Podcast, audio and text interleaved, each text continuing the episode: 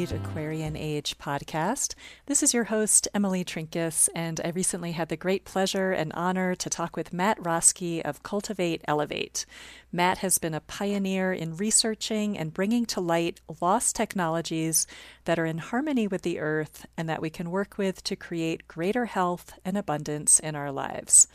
I've been following Matt's work for the past several months, and I've learned so much useful information from him, most notably about electroculture and the healing benefits of copper. A few weeks ago, Matt did a video about Tesla technology, and he mentioned a book, Tesla's Lost Inventions, written by my father, the late George Trinkaus. This synchronicity emboldened me to reach out to Matt for an interview, and he kindly agreed. I really appreciate Matt's groundedness and clarity and all the practical, mind blowing information and perspectives he shares. I hope you enjoy our conversation. Welcome, Matt. Thank you so much for taking the time to talk with me. I'm such a huge fan of your work and really excited to dive in with you. I'm happy to be here and happy to chat about all kinds of things. Great. So, I want to start with how did you get started questioning everything and investigating lost technologies and alternative history? So, it kind of started when back in, I mean, I back in 2019, I did an Akashic reading uh, with a lady named Angel, and we went through all the different past lives that I pretty much kind of faced. That's what she was telling me. And during that time, she was telling me that I was very connected with technology, very connected with the energy from Venus, very connected with, you know, creation and like all these different types of um, almost like uh, devices which could you know be like almost kind of like anti-gravity. And it was interesting when she mentioned all of that because as she ended the akashic reading she was basically telling me i should look into crop circles. Mm-hmm. and she said when you get into learning about crop circles you're kind of just kind of you'll you'll get it. And i was at that time i was like crop circles? I'm like i don't know what that's going to teach me. You know it does i don't know where that's going to lead me. And she's like just go look at them and you will find you know like the information from them. And she she said you'll be able to read them. So I thought, okay, well, I, I guess I'll go look at them. So I started looking at them on the UK website. They show like all the crop circles for the last, I think it's like 10 years. And it was funny because when I got into the crop circles, Google was instantaneously trying to debunk them, trying to say that they're all false and fake and everything else. But it was interesting because as I started to look at them, I started to notice that they kind of look like certain things related to the planets, related to alignment. Some of them look like designs, almost like, you know, in my opinion, Mother Earth is trying to communicate to us. And that's kind of what I saw from it. And it led me down a ton of different rabbit holes. You know, it led me down to a book called Pyramid Power by Mary Hardy, where she describes the the energy of the pyramids. It led me into Victor Schauberger's work. It led me down into electroculture's work it led me down into you know all of these things about kind of like the creation of Dale Pond and all of his inventions, John Keely and the ether, you know, everything that just how everything is connected on a vortex spectrum. And it was just very fascinating to get into all these topics. But one thing led to another because even us sitting here talking, you know, it led me to your father's book on the Tesla coils and everything else. And it's just interesting because as I would find information on one topic, the back of the book would lead me to a whole bunch of other books and a whole bunch of authors and all these other people.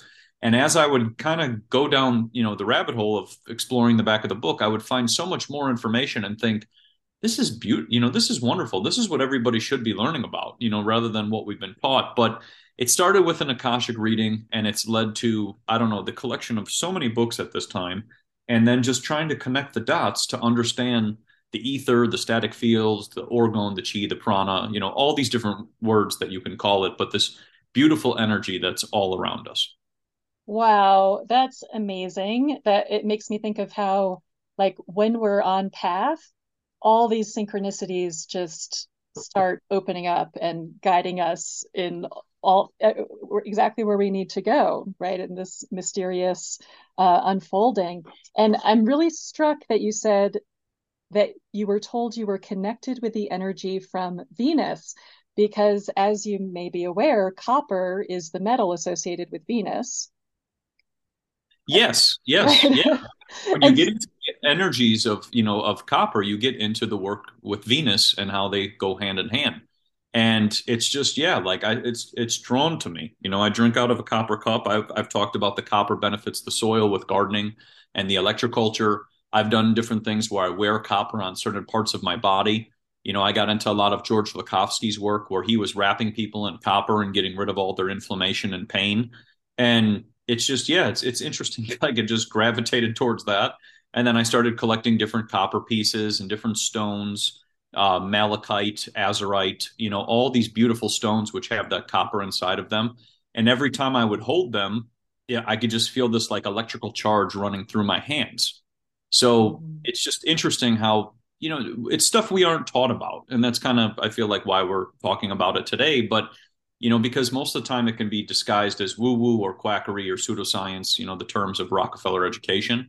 But when you really start to connect the dots, it's really interesting that copper always follows too with energy or anything related to free energy as well. Whenever I look at a lot of the patents and all this information, you know, copper is always there. It's always the metal that is present. Mm. They don't use a lot of other ones. And I really think that has to do with that beautiful energy that comes from Venus and the power of copper. Mm-hmm. Yeah, Venus being associated with fertility and abundance, and also in the Greek uh, story, Greek myth, nothing could manifest unless Aphrodite, Venus, was present. And so I just think about, you know, my garden that is now blessed with these copper coils and is going gangbusters. I just, I can't even believe how much life force there is this thriving abundance in my garden from these copper coils. And because of you, I am also now using a copper kettle and I just ordered a copper bracelet. So, yeah, amazing. Um, that Akashic reader was very right on. And I also love the timing of it because it seems like if 2019 was this big opening and awakening, then you were in a really good position for what came at us in 2020. Well, yeah, and that's that's what's funny how it worked because I mean in the in the past, you know, I studied things related to like the electromagnetic frequencies and all the stuff that, you know, is constantly going on on our planet and things like that. But this, you know, just kind of took it to a whole nother spectrum because each book would lead to another, you know, and even like you were talking about with the gardening and the electroculture, you know, dabbling into that with Victor Schauberger and all his work with copper and understanding that everything spirals creates you know energy and like you said the fertility and creation. But it just all led on this interesting path. And and that was a time in which i was just sitting reading you know nonstop you know as many books as i can trying to absorb the information and then understand it. Because when you're reading from different people you have different perspectives and you're seeing different sides and then trying to piece it all together. And it all just kind of led me like i was saying back to the to the power of copper and the benefits that come with it. And and then it started leading me into all these rabbit holes of how they got rid of copper pipes and copper plumbing and like you just said copper cups and how people cook with still cook with copper you know all these things that we just kind of almost like forgot because these other materials like dupont plastic or all this iron iron iron have has pretty much taken the place you know and we really have to go back to our roots and i and, and in my opinion the seven sacred metals because those all play a very large role in everything on the earth. Mm-hmm. Yeah, and it and it seems like not only did you know copper get replaced with plastic, et cetera, but copper is demonized, or we're told that copper is actually dangerous to use as cookware. So they they've they've pushed the narrative quite a lot, and I've noticed that was when this whole copper and lead act began. It's a very interesting act. It was basically to reduce the copper in the water and the lead in the water. That's what they were saying. But what I found fascinating was that I found so much. I went to a, a copper museum in Clarkdale, Arizona, and everything was made from copper. I mean, pans, cookwares, dishes, ovens, stoves, distillers, you know, the holy water devices, like everything was made from copper. So if the copper toxicity is as we were told, then all of that would have taken out all the people, you know, mm-hmm. back at that time.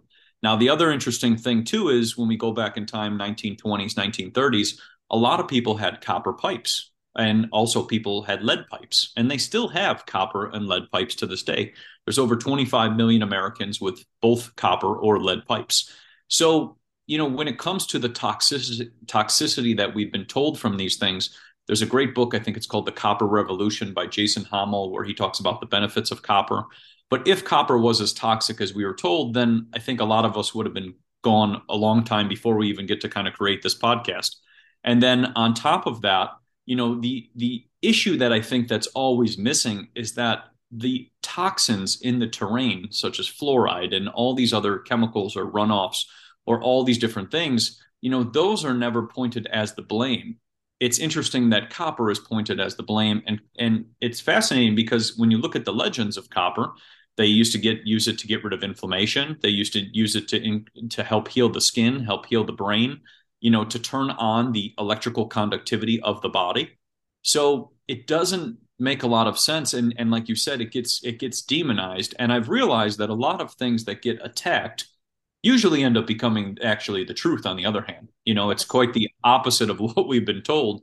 But for the most part, you know, it's it's very fascinating when you get into all of this stuff because there's so many things in which we are shown one thing, but in reality, I've realized it's another thing, you know, and I think the copper piping plays a really big one on the whole fact that copper can actually block radio frequencies. Mm. So they're not going to want people to have copper pipes in their homes because it's going to protect them from these radio frequencies they're trying to put across the terrain.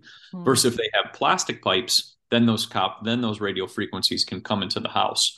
So, you know, it's it's very interesting and I went into a bunch of rabbit holes on this one, and it was mind blowing because almost all the homes used to have copper and lead pipes. And then you would think if the if it was as toxic as we were told, then wouldn't all the people be gone? You know, it just it doesn't add up. And I think that's the the questions we have to ask on this topic. Mm-hmm. Well, and I've heard you also talk about lead paint, and that having lead paint would actually be protection from those frequencies as well for the harmful yes. frequencies. Yeah. Yes. So the, the lead paint is another interesting one too, because so the whole lead thing, it's it's fascinating because when I was getting into lead and understanding the pencils that they used to tell us were made out of lead, if you look into it, there's actually no lead in the pencils. It's just graphite. Hmm. And it's a graphite com- combination with some other toxins that they put in the pencils instead. So people were actually suffering from graphite poisoning rather than lead poisoning. And then when you get into the lead piping, you can just if you type into Google, you know, how many states have lead pipes, you'll see that it comes up that 25 million people are still being still getting water from lead pipes. And it's almost like two thirds of the country actually. And it's all these different states, you know. So if the lead piping was the the issue, then those pipes would be serving all these people and poisoning everybody every day which to me doesn't add up. And then when you get into the lead paint, the lead paint could actually block the radio frequencies that was coming into the house. Now they said that you know children and people were allegedly eating paint chips. That's what was causing this toxicity. But the part that's always left out, and I think this is a part to remember, is that paint itself can contain up to 13,000 different chemicals. So, you know, if we point the finger at the lead, then they get rid of the lead, which is almost like a safety standpoint for us to actually protect us from these frequencies, while those 13,000 chemicals are still in all the other paints today. So they would say that the paint was causing the problem, but they're not going to talk about those toxins. This is similar to the fragrance industry. It's the exact same thing. There's a special loophole where they don't have to disclose things. So when the whole lead painting thing became, it came about the 1970s when the first rollout of the cell phone was actually rolled out. And these frequencies started to penetrate the home. And it was interesting because they started it with the lead gasoline. That's how it all kind of began. They started putting lead into gasoline around that time or cranking it up. And then they said when it was burned, it was causing toxicity in the air. Now, remember, there's also a lot of chemicals in there too, as well, which are also being burned up into the air. And lead gasoline has been used since the 1920s but only during the 1970s did it start to cause toxicity. Still to this day, there's still airplanes that use lead gasoline, but they banned it for the cars. So, see, all these things that don't really kind of add up to the story that we were told, because if it was the toxicity that we were told, then how come airplanes are still using it? You know, and shouldn't that be illegal? It doesn't make any sense because they're flying up in the air and, and putting the stuff into the air. So, when I look at it, I look at things, you know, from every different angle, and a lot of the stories just don't add up to what we were told. And I think that a lot of it has to do with, like I said, the radio frequencies that are coming into the house. And the book, The Zapping of America or The Invisible Rainbow by Arthur Firstenberg, go heavily into this topic and how when these are entering into the home, they can be toxic. So it's important to be aware on this on this topic. Mm-hmm. So I have read The Invisible Rainbow, but I've never heard of The Zapping of America. Do you know the author of that book? Uh, oof, I can't remember his name, but I think he's the guy who basically he administered himself to become a test dummy for cell phones, oh. and it was pretty pretty crazy the results that happened to him wow. when they decided to do all the testing on him. But it's mm-hmm. I believe it's called The Zapping of America. Okay, I'll look that up. Um, and so it seems like what gets left out, and and I think this relates to our being in an inverted world. I, I keep saying we're living in the upside down because it's it's opposite day every day. Everything's the exact opposite of what we've been told, and it seems like what always gets left out is the energy, is the the frequency, um, because we are in such a hyper materialist culture that pretends that things like cell phone radiation or you know any of the electric frequencies don't matter and don't have an effect. So they have to be blamed on something physical and tangible. Um, and then of course that that's also the solution to so many things like to connect with the ether and to work consciously with this invisible force that our ancestors used to know about and work with and get free energy from and I completely agree with you on that because that's what what you just described is exactly what we face. You know, they always tell us that germs are jumping all over past 8 p.m. and that you know stay in your house because the germs are going to get you past 8 p.m. And they've made it into this illusion that the germ is you know the danger. And it's interesting because you know when a person is born, they go they're you know they go through a ton of bacteria, and if germs were really causing illness, then we would be gone long time ago. But like you said, the alteration of our terrain is can impact our health. And you know, the people like you just mentioned who were connected to the ether and understanding that ether was before Einstein. And I think that's an important one to know. Like Einstein started changing everything. He started getting rid of the terminology of ether and debunking it. And mm. as ether was debunked, then they started saying, oh, you know, this is, we're going to go to electricity. This will be better and this will be safer and all these other things. But in reality, it's quite the opposite. You know, when you look at the, the, the, the, the previous times, you see that like when you get into the work of the dynamos in the 1880s and all the dynamos from the 1850s, you see that they worked with magnetics. They understood magnetism.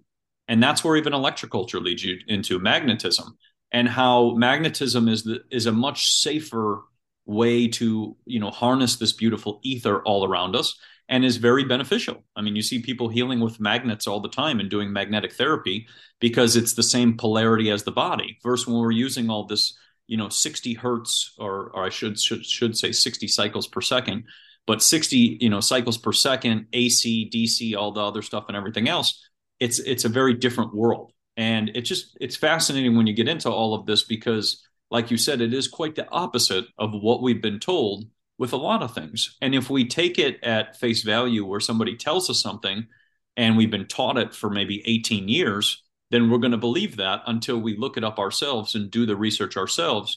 And that's what led me to all these different things because I started looking at things from something I was told, like let's say, I don't know, the 1969 moon landing and rewatching the video and going, hmm, you know, the, a lot of this is very, very comical. You know, like it's it's it's it's literally like a a, a stage, and I yeah. think we have to look at things from every angle and revisit them.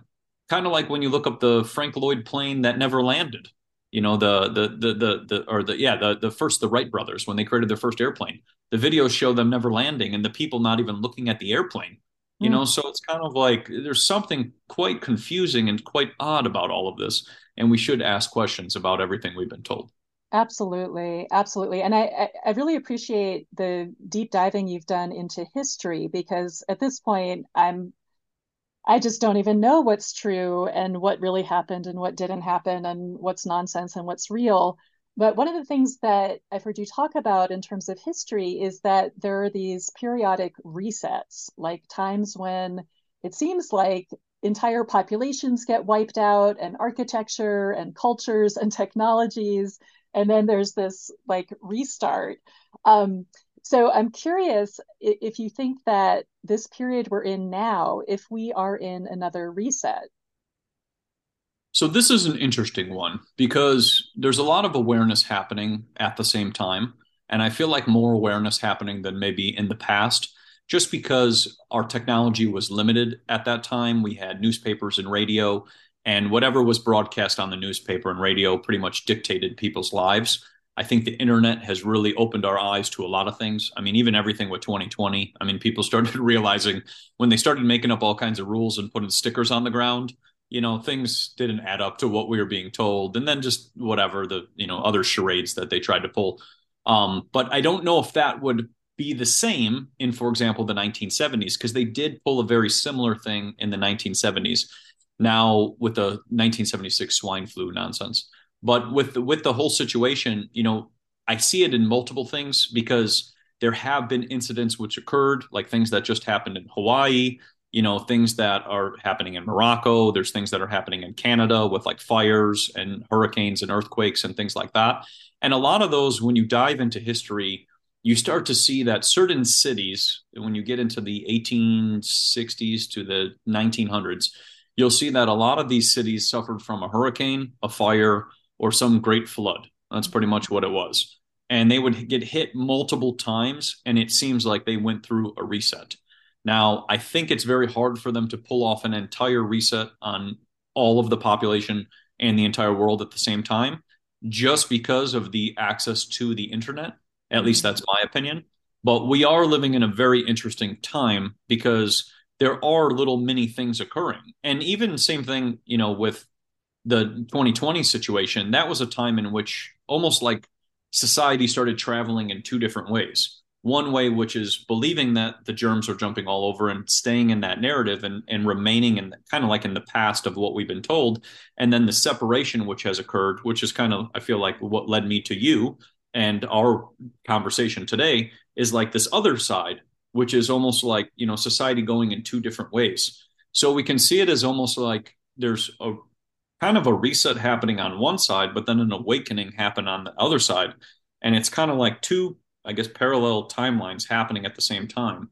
And that's how i kind of see it today. Rather than in the past i feel they could get away with a lot more and do a lot more nonsense. And then those would result in the very large resets we saw for example world war one world war two and then all the other you know great fires or great hurricanes or great floods and things like that mm-hmm.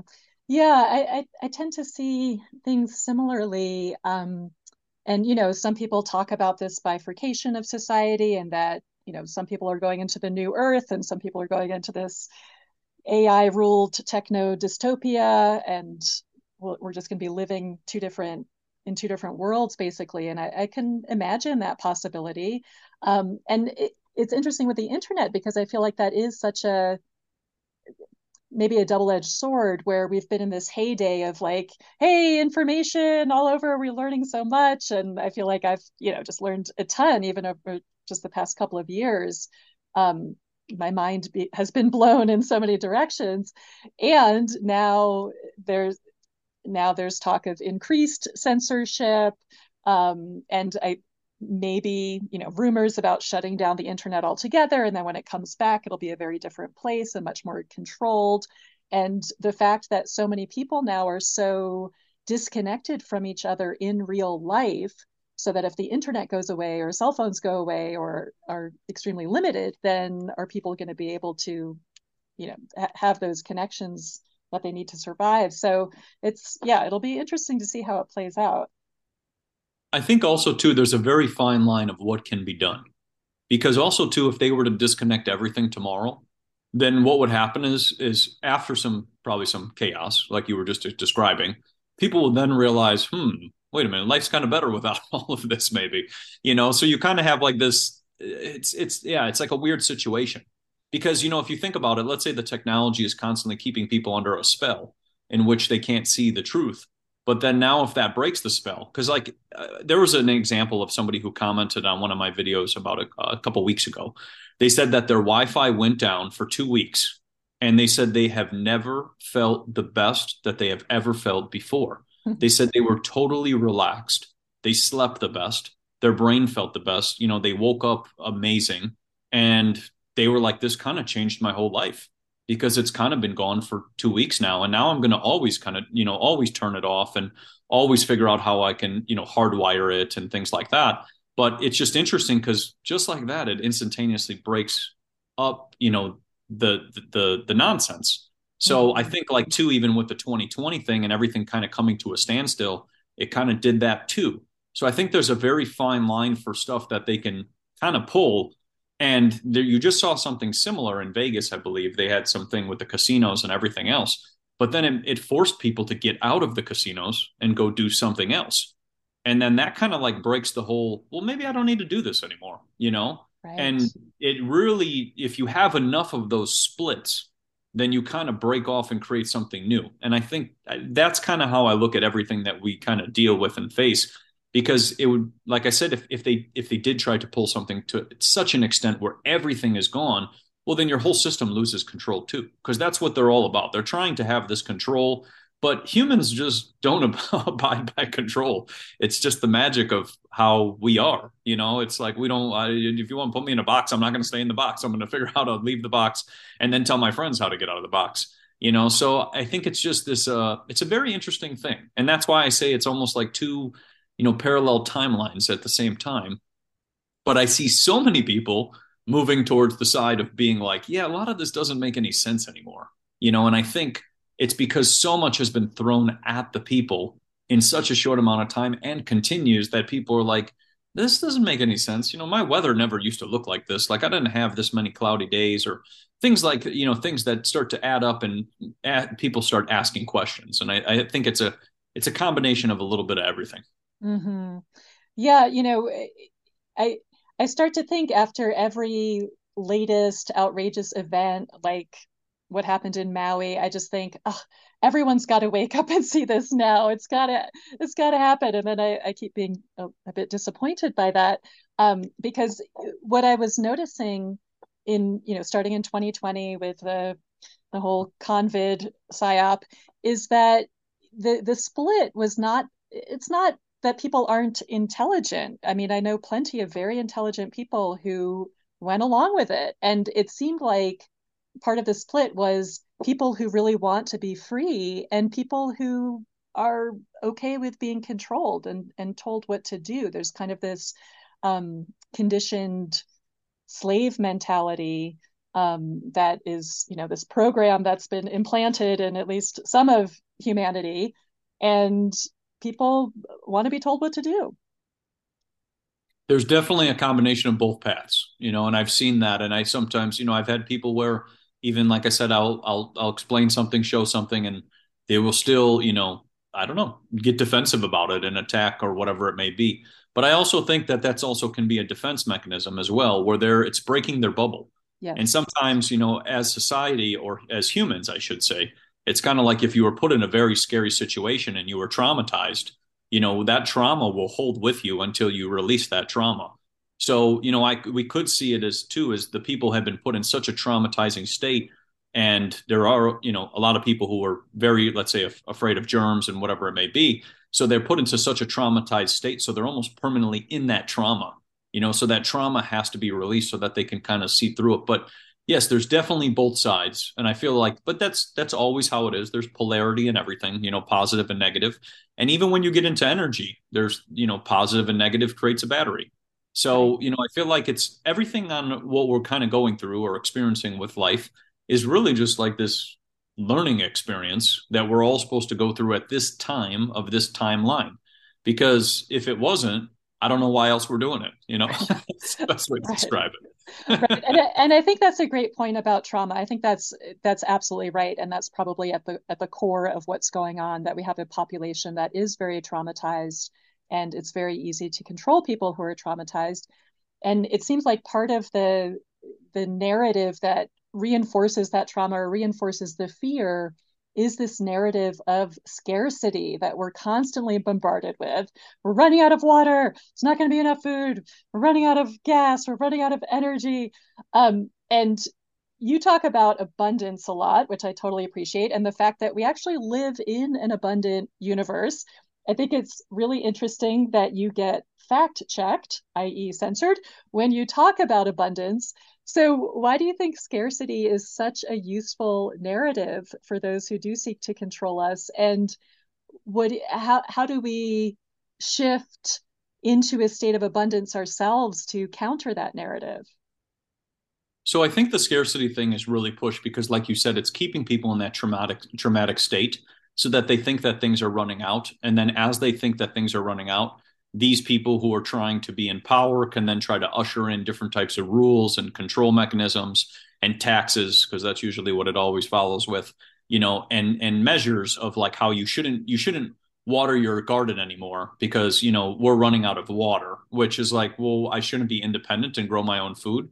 I would think that's sustainable you know so that doesn't make any sense that i would stop doing that but i think you know they use this fear and and i've seen it on everything. You know you can go on youtube and it's interesting because these platforms will reward the fear. Mm-hmm. they won't reward knowledge or awareness. They'll reward fear and they'll keep trying to push that because like we were talking about if these people are put in a traumatized state then they'll they'll gravitate towards the fear and be like oh my gosh you know if we're running out of water i got to report my neighbor. You know and then what happens is is you have this whole a whole community which goes against each other and you create this divide and conquer strategy without even implementing any type of like you know i guess prison system because the people are doing it to themselves. They're imprisoning one another and then becoming you know like uh, the controlling one another, trying to tell them this narrative. And as I started getting into all these topics related to energy, water, food, you know, all these things which are all abundant, and it's just absolutely remarkable how much of everything that we have. You know, I started to realize that once you know the truth on these things, it's like, wow, you know, that was quite the playbook, you know, of trying to put us into fear and trying to make us, you know, be in a fearful state. Because when you're in a fearful state, you're not using logic you're hmm. not thinking outside the box. You're not thinking, you know, from every side. You're just, I'm in a survival mode and I need to survive. And we saw that in 2020 where people were attacking people and doing all kinds of crazy things because they were in a survival state. Now, they're all probably still alive today and everything's probably perfectly fine, but people were put into a survival state. Now, when we get into abundance, it's fascinating because when I was looking at the Chicago 1893 buildings that were used to be present in Chicago, the word abundance used to be all over the buildings. Hmm. And I thought that's really interesting because you never go on a you never go downtown to any city and see the word abundance on the wall. You either see some maybe sales and marketing or something of something that's trying to be sold to you or just some murals and things like that, but you never see anything uplifting and bringing you to a positive state and that's because that state challenges all the the the narrative in which we've been shown you know of the fear and the scarcity. And it was interesting because when i got into for example just learning about the oil and how oil is abiotic you know it's never running out. I had many people reach out to me about the oil rigs and they were telling me how the oil rigs just fill themselves back up after a week. We hmm. just come back and pump them up. You know they change the prices all the time but we have unlimited oil and it was interesting because that was fact checked you know when i was showing that and giving testimonials of people who work with oil and people who are in the middle east showing oil just pouring out of the sand. You know they're like here you go. You know we have unlimited. And anybody who doesn't believe in it you've been you know brainwashed by the nonsense. And then when i got into the whole water situation i got into the book new water for a thirsty world and the primary-water-institute.org and both of those bu- those books and information uh, websites both instantaneously debunk the whole running out of water. You know, we're always focused on this water that's coming down from above with the rainwater, but we're never focused on the water that's coming out of the earth. And a perfect example of that is the other day there was an earthquake in Morocco, and now all of a sudden there's water pouring out of the earth. And that's the water that's deep underneath us, the primary water that we were never taught about. So we always get fixated on the air and the airwaves and these frequencies in the air but we're never focused on the ground. And it's interesting because Nikola Tesla was all about being in the ground. But when you get into the water situation, you see that we're never running out. and that there's so many resources have shown even that there's oceans underneath the ocean mm. you know so how can we run out of water if there's so much water underneath the water and then you know the other one that's an interesting one is the food you know they said that we need we need gmos and monsanto and ddt is good for me you know that whole narrative that they try to tell us and everything but in reality i've seen with electroculture abundance of people's gardening just using some copper and some wood and tapping into the ether and it dates back all the way to the 1835 Royal Agriculture Society talking about electroculture and writing essays on it. And you look at a lot of these old world buildings, and they used to have copper, which was attached to the lightning rods and weather vanes, which are on top of the building. And the copper would run down into their garden, which was designed with sacred geometry, and it would flourish and go crazy. And when you get into this topic, you see how large food can be and how abundant everything can be. You know, so we're always like I said, put into these fear states of these things are running out. But in reality, I've re- learned it's quite the opposite. And it seems to be the most fact checked information is talking about abundance of all of these things.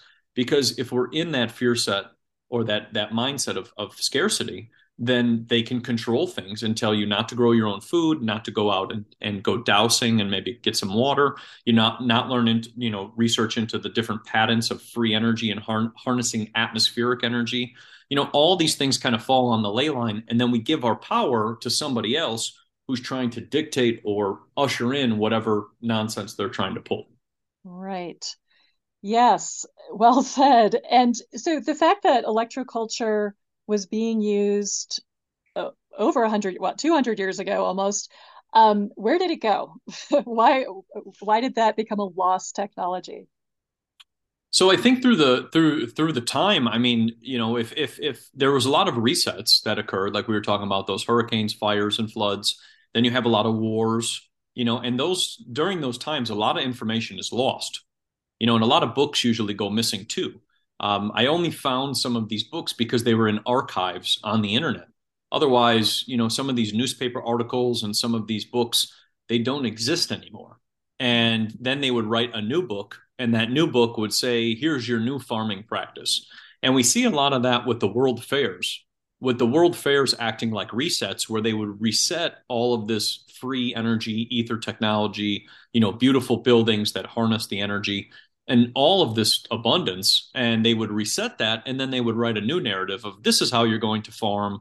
This is how you're going to grow food. You know you're going to use more iron. You're not going to use copper as much anymore you know you're you're going to switch the whole role and then through a periodic i guess you know timeline of every 10 years as a reset almost kind of you know the information was slowly gradually lost because then we become dependent on the chemical farming and then using all the iron, iron, iron.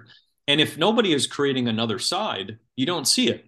You know, and that's why I feel like when you get into Victor Schauberger's work and seeing some other side, you know, all of his information was lost because people were getting kickbacks. They didn't want to promote any of his information because they were getting kickbacks from the fertilizer companies and they were telling farmers that if they use copper in their soil that they would yield too much food and not make enough money you oh. know so a lot of things kind of were lost because of silliness like this but that's where i realized like it's it's quite the opposite of what we've been told you know because everybody was having abundance yes and what is the effect of iron in the soil so what I've noticed is, is as Victor Schauberger talked about, that iron would basically it would diminish the magnetism of the soil. So it would kind of like gunk everything up and lead to all this rust and decay. And it's interesting because when you think of like your, you know, cast iron pans, if if tap water touches a cast iron pan, and I say that because it seems to be tap water rather than uh, well water, but if tap water touches the iron pan, then rust and all of this, you know, this this dark decay kind of all starts forming. And if you take that iron and you keep putting into the soil and you keep creating all this heat, and then you keep creating all this rust and this decay into the soil, then over time your soil just kind of becomes lifeless because it's all blocked up because energy cannot flow. So when copper is put into the soil, it balances out that those those blockages which are occurring because as I got into everything with copper, it's increasing the electrical conductivity. And same with humans or as uh, us as a society. If we don't have con- conductivity, we're just not here So same thing goes with our plants, our animals, and all of these things. But iron actually works against us in the in the soil way. It's and and and and we should be using things like brass, copper, and bronze in the soil because that's what Victor Schauberger showed was the most effective and most efficient at increasing the electrical conductivity and then also allowing us to not have to use as much water. Mm. Because when we have all this iron going into the soil it gets all clumpy. The water sits on top. You know that's what results in this the floods that we see as well too. But when you're using a lot of copper the water will pretty much go right into the soil and start to hydrate the soil and the plant at the same time mm. so it's it's quite the inversion of like what goes in and what goes out but the the best video i ever saw was there was a lady who had an iron shovel and there was a late uh, the lady who had a copper shovel and she goes to stand on top of both of them to try to put them into the soil and the iron shovel she can't even budget to get it into the earth and the copper shovel just slides in like like a glove mm. you know so it's like we could be working you know easier or less you know less hard if we were using a lot more copper and these beautiful alloys versus this iron just doesn't seem to want to go into the soil so it's like why would we be then using that you know it, it mm-hmm. doesn't make a lot of sense mm-hmm. Yeah you know I'm, I'm just so grateful to you for bringing out this lost technology and i know there's other people who are now talking about electroculture too but i feel like you've really been such a pioneer and leader in re reanimating this technology. So let, let's talk about that a little bit just eh, for people who aren't familiar like how to get started with using electroculture in their gardens which and eh, something i just love about this is it's so simple. Anyone can do it. Kids could do it so what, where do people start? So the easiest way that they can start is they can grab a piece of wood from their backyard because that wood will sync to them. It's the same frequency as them. This was all shown with marcel vogel's work if anybody wants to look into that where he was talking to plants and understanding that plants sync up to us. And there was also some work with Backster where they showed EKGs on plants. And when the the person who took care of the plant got injured, the plants would actually spike on the EKG, and they would see that the plant was in pain as well as the gardener.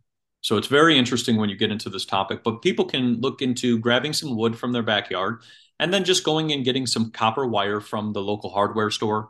They want to get 99.9% copper you know make sure that there's no plastics or polymers or anything on that you just want bare copper and what you're going to do is you're going to take that copper and wrap it around a stick creating an induction coil and you're going to have one part of that copper going up towards the air and then you're going to have the other part of the copper going directly into the ground and you're going to take that stick and you're going to just place that as like an antenna into the into your garden and that's it it's very very simple and you kind of just let your plants do your thing now you can make different heights. You know, you can make two feet, three feet, six feet. The higher you go up, the more atmospheric energy you you take in. And you can also add things like crystals for different color spectrums, or you can also add things like stones to the top if you want. But it's a very fun thing to do, and you can get creative with it. And however you feel like creating it, you know, that's what's going to fit your land. And it's just going to help amplify the energy and result in better yields, more pollinators, more birds, more bees. And I've shown some remarkable videos of people, you know, with their with the food that they've yielded. But what happened with me and kind of why I decided to try it one day was I had a moringa plant, and as I was studying um, uh, Victor Schauberger's work, I had the moringa pot on my balcony, third floor on the street, you know, amongst the whole city and everything else. And I decided to put an antenna in it and see what happened. And instead of getting the average six inch moringa pods, I got 18 inches to 22 inch moringa pods. Oh, wow. I thought, wow, this is quite the size change. And this is on the balcony. You know, this is this was with tap water. This is in Scottsdale, Arizona, you know, so people are aware. And I was blown away and thought, this is remarkable. You know, this would solve our the whole food shortage nonsense they were trying to pull in 2021. And as people started trying it, started seeing the same thing. And then I had a friend reach out, which was hilarious from Orlando, Florida. And he sent me his moringa pods and he's got me beat. His were 35 inches to 40 inches. And I thought, this is just crazy. Like, we don't even know, we have no clue, you know, the size of a plant, how large things can be, you know, what the really true potential is. But just to see something that averages about six inches to be anywhere from 36 to 40 inches is just remarkable by simply putting a piece of wood and a piece of copper into the soil. Yeah, it's I mean it's it's very cheap. Copper it but it doesn't cost very much. Wood obviously free. So yeah, brilliant. And uh, um, I've heard you talk about using electroculture with animals as well, like with like chickens, other animals. So they've shown with uh, Justin Christofleau's work, he has some older articles uh, that showed that you could attach the antennas to a chicken coop or to an area in which you have your animals, and that can help amplify the energy and help heal them. And he noticed there was a lady who there was a, a lady who reached out to me in Washington. She actually did this with her quail coop, and she noticed that her quail started laying like two or three times the eggs, and they were like full of energy. And then there's people who've done it with chickens, and they've done the same exact thing. And then there's people who have actually done this in Europe, where they've attached the antennas to uh, areas in which their sheep gather, and their wool ends up becoming like two or three times thicker and they look like a fluffy cotton ball you know like roaming around so you know when it comes to animals and healing you know we used to see these these these weather vanes or lightning rods as as they've told us they are but that's not i've realized so that's not what they were but we, we used to see these all over the place and i've realized that all of these antennas were amplifying the energy whether it be coming for healing or for the earth and all of these things. And we can be using them for our animals.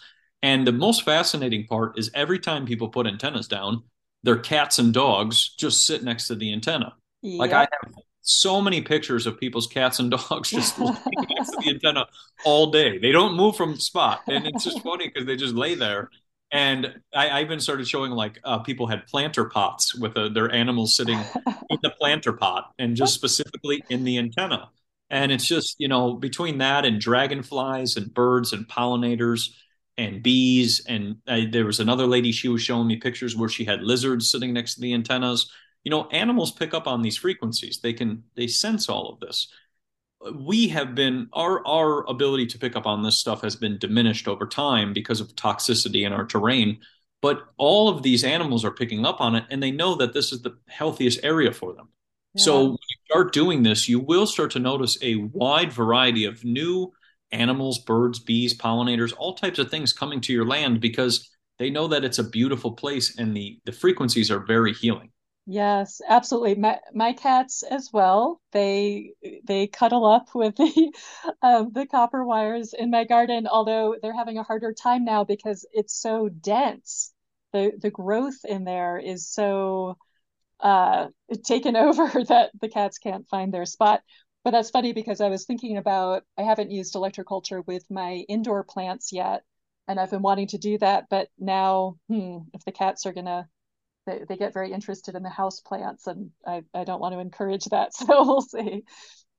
But yeah, yeah and, they, and, they definitely will will sit in the indoor plants too. And i've seen electroculture work really well with people doing indoor gardening as well you know and just remarkable results. Like i had a guy who was in chicago and he was getting peppers and tomatoes before it was even springtime and he was kind of blown away with just doing an electroculture antenna and then putting a couple quartz uh, crystals in the window and it was just remarkable. So I've realized that even our whole perception of us getting food, and this relates to the, the, the food abundance, is that we might be able to harvest food every 60 days. Mm. That's at least what it starts to, I've started to learn. You know, rather than what we've been told where it's like, oh, it's the harvest moon and you get your, you know, your your one-time collection. But it's like maybe we can actually get food every 60 days because I've seen it with flowers and I've seen it with plants where they'll they'll seed and blossom and seed and blossom every 60 days. So it really makes you wonder like how much we can have even indoors or outdoors or even basements. Because I had a buddy who was doing things with electroculture in a basement with potato plants and his potatoes started taking over his, his basement and were taller than the ceiling. And he's like, I don't know what to do now because I was supposed to be growing them out or growing them inside and I got to take them outside. Mm. But I, it's really made me realize how much, you know, potential of beautiful energy is all around us and how we can be utilizing that to help increase our yields and have more food to share with friends and family. Yes.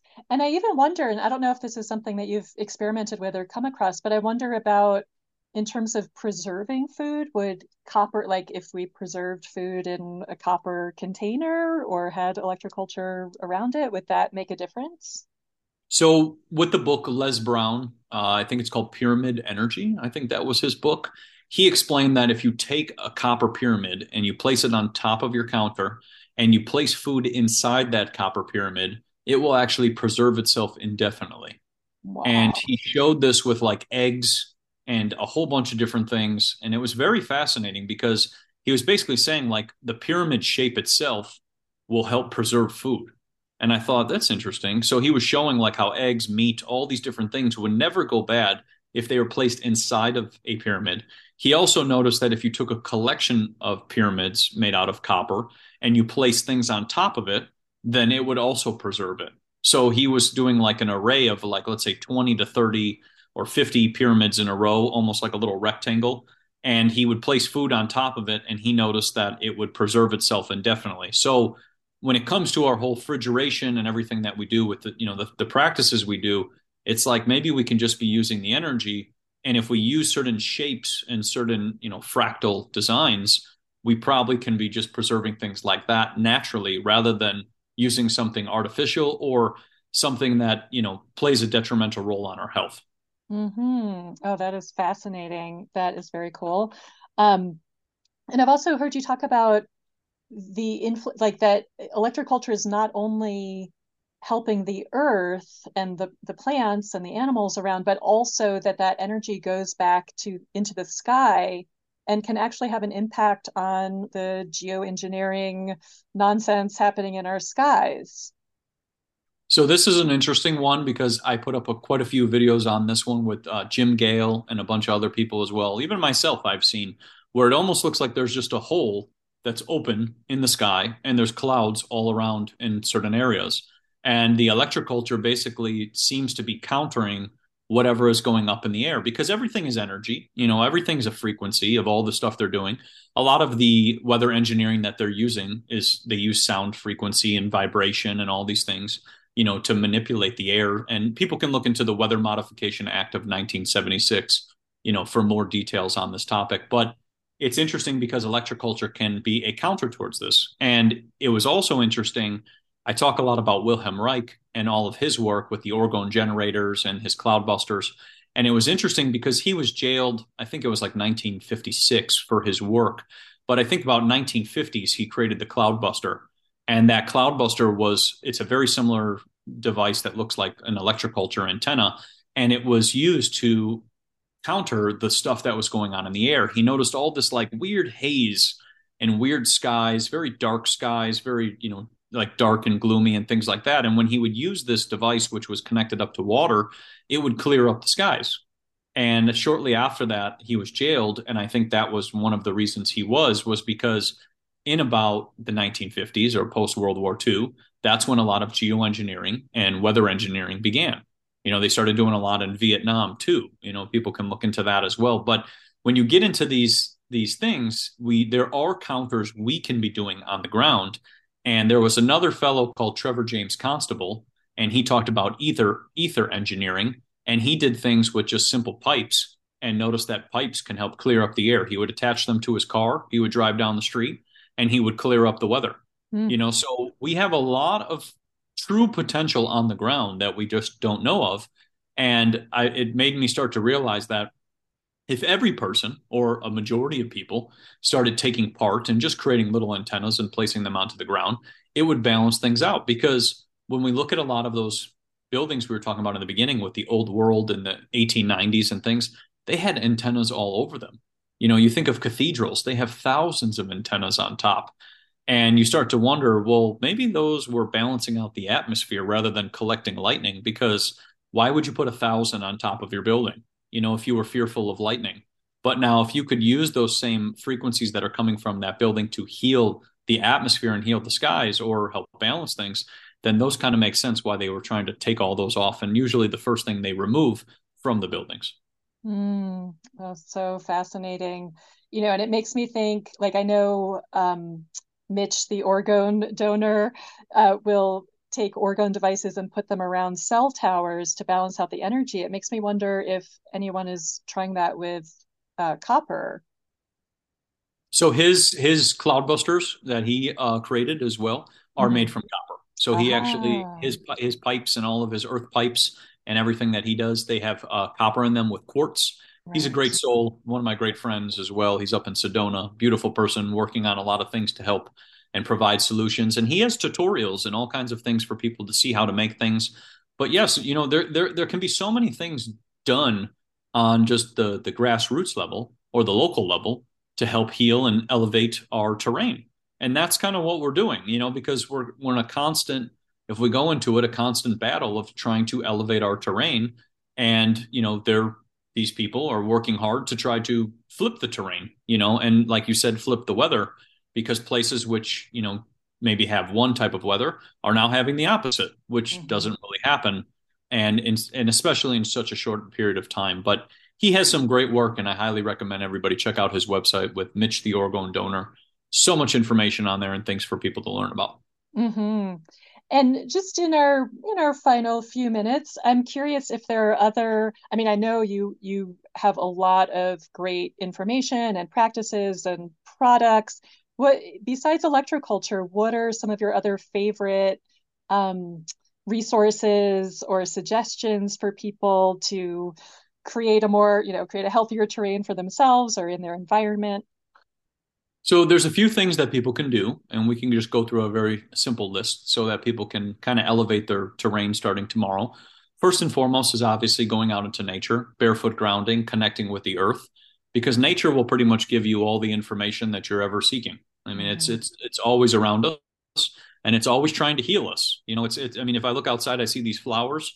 They're trying to invite you out there. You know, they're just trying to. They're they're they're they're beautiful and they're mesmerizing, and there's all this beautiful energy coming from them. Um, in, in the form of fractals, which is what's so captivating about them. But going out into nature and barefoot grounding, what I would say, one of the first things. The next one I would say is you can utilize different types of superfoods, such as shilajit. Shilajit is great at pulling out toxins from the body, providing the body with 84 of 102 minerals, and getting the body back into homeostasis.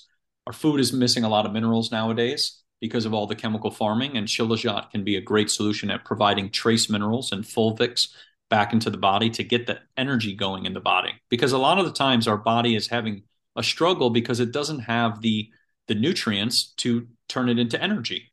So we start having like chronic fatigue, inflammation, digestion issues, and things like that. And as we bring those minerals back, we begin to heal.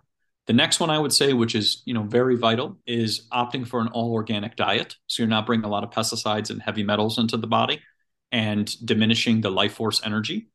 That's a big one because they they can cause a lot of blockages. And then the next one I would say is you can look into structuring or vortexing your water, which is very fun and a very fun topic to get into because our water, uh, structured water, can be very beneficial to our gardens and to our health because if there's no structure, then there's no life. So, you know, that's a really fun one to go into. And then the last couple that we have, just to kind of really kind of elevate ourselves a little more, removing Wi Fi from the home and hardwiring your devices. Very simple to do. There's simple tutorials that it takes about five to 10 minutes, but just so that you're not having these frequencies that were are outside your home also inside your home you know because those frequencies are pinging 24 7 365 and they can lead to sleep disturbances, brain fog, and all these other issues. And there's really no reason to bring it in the house because a hardwired connection or a wired connection is actually 100 times faster. So, you know, it, it doesn't make a lot of sense to have everything kind of pinging these unwanted frequencies. And then the last two I would say that people can do just to kind of elevate their health a little more is switching from the LED bulbs, which emit a lot of radio frequencies and can harm the eyes, to the old school incandescent bulbs. They're very soothing and they're great for reading books, you know, because if we have a light spectrum that's impacting our eyes, we're not going to be able to read too many books. So incandescents are a great one. And then the last one is looking for natural fiber clothing, mm. such as linen, such as hemp, such as wool, such as cashmere. All of these emit a beautiful healing frequency versus the plastic polymers and polyurethanes and things like that. And when you begin to, for example, wear linen, you'll notice that your body won't gather any static and you'll start to sleep better at night, like linen sheets, because you can't mm-hmm. gather any static on the body, which is another unwanted, um, you know, side effect of all of this, like we were talking about electromagnetic smog and frequencies and radio frequencies, is a lot of unwanted static. So the linen can be a great solution for that. But these are just a few couple things that people can do to kind of just elevate their home. And it's just baby steps, you know, one step at a time, little things at a time to help elevate their frequency and just try doing one thing at a time, seeing how you feel. And then if you feel better, tell others because that's the magic is when we tell others and inform others, I've been doing this and it's been making me feel better. We start to elevate our whole entire community or our family and friends all at the same time. Uh, you know, all sorry, all at the same time. Mm-hmm. Fantastic. Those are fantastic suggestions and I, the the information about linen was new to me and i am planning on ordering some linen sheets i think that will help my sleep really excited about that um, so let people know how they can find you so you can find us on cultivateelevate.com and we have a whole plethora of information on there with our blogs and an electroculture page we also have a telegram and youtube at cultivate elevate and I put a lot of the information we've talked about today in there with different videos. And in our Telegram channel, we show a lot of people's gardens and just a whole bunch of different topics. Because uh, what a lot of people don't know is all of the information in which we just presented today, you know, a lot of this information gets censored for just talking about it, just giving another side. So I do try to focus a lot on putting things up on Telegram so that people can have access to all of that information and see another side so that, you know, they're not having to have a biased opinion or biased view on something and can see something else so that they can be aware of things. So you can find us on all three of those. Mm-hmm. Wonderful. And, you know, I, I just really want to give a shout out to your electroculture page on your site. It's so clear and detailed and everything you need to know to get started with using it. Um, it's just an excellent resource. And I know you also have some really beautiful high integrity products on your site, um, pearl powder and the Shulij I can't pronounce it, Shilajit. Um, so um, yeah, highly highly recommend those to people as well. So thank you so much, Matt. It's such a pleasure to get to talk with you, and I'm just really grateful for all the beautiful contributions you're making to the world and bringing this information out. I'm happy to put it all out there and just, you know, provide, like you said, a different alternative, you know, because I feel like when I had my health issues and all the other issues that I was suffering from, you know, it was always very one sided. Everything was very, it's genetic, it's this, you're getting older, things like that. But in reality, I realized that my terrain is dictating my health. And when I started to look at the root cause of things and what's actually causing things, it's very different than what I was taught and what I was told. Mm-hmm. Yeah, it's so empowering to to start doing your own research and taking charge of your own health because there is so much we can do, and so often the the message from God the doctor is there's nothing you can do. Uh, you have got this condition for the rest of your life, and you're going to take this pharmaceutical for the rest of your life, which isn't really going to help anything um, or make you feel better. So, yeah. Yeah, I completely agree. They're very. It would be, you know, the the topic is anti-life products, so it doesn't make a lot of sense that it's going to be very life promoting mm-hmm. if it's, you know, if it if it has the word anti in the beginning of it, you know, right. and it's just it doesn't make a lot of sense. But yes, there are definitely solutions, and biggest thing is always fear over solutions. And that's what Cultivate Elevate is based on. Mm-hmm. Beautiful. Well, thank you again, Matt, and keep doing your great work. And we're so grateful that you're out there. Thank you for having me on.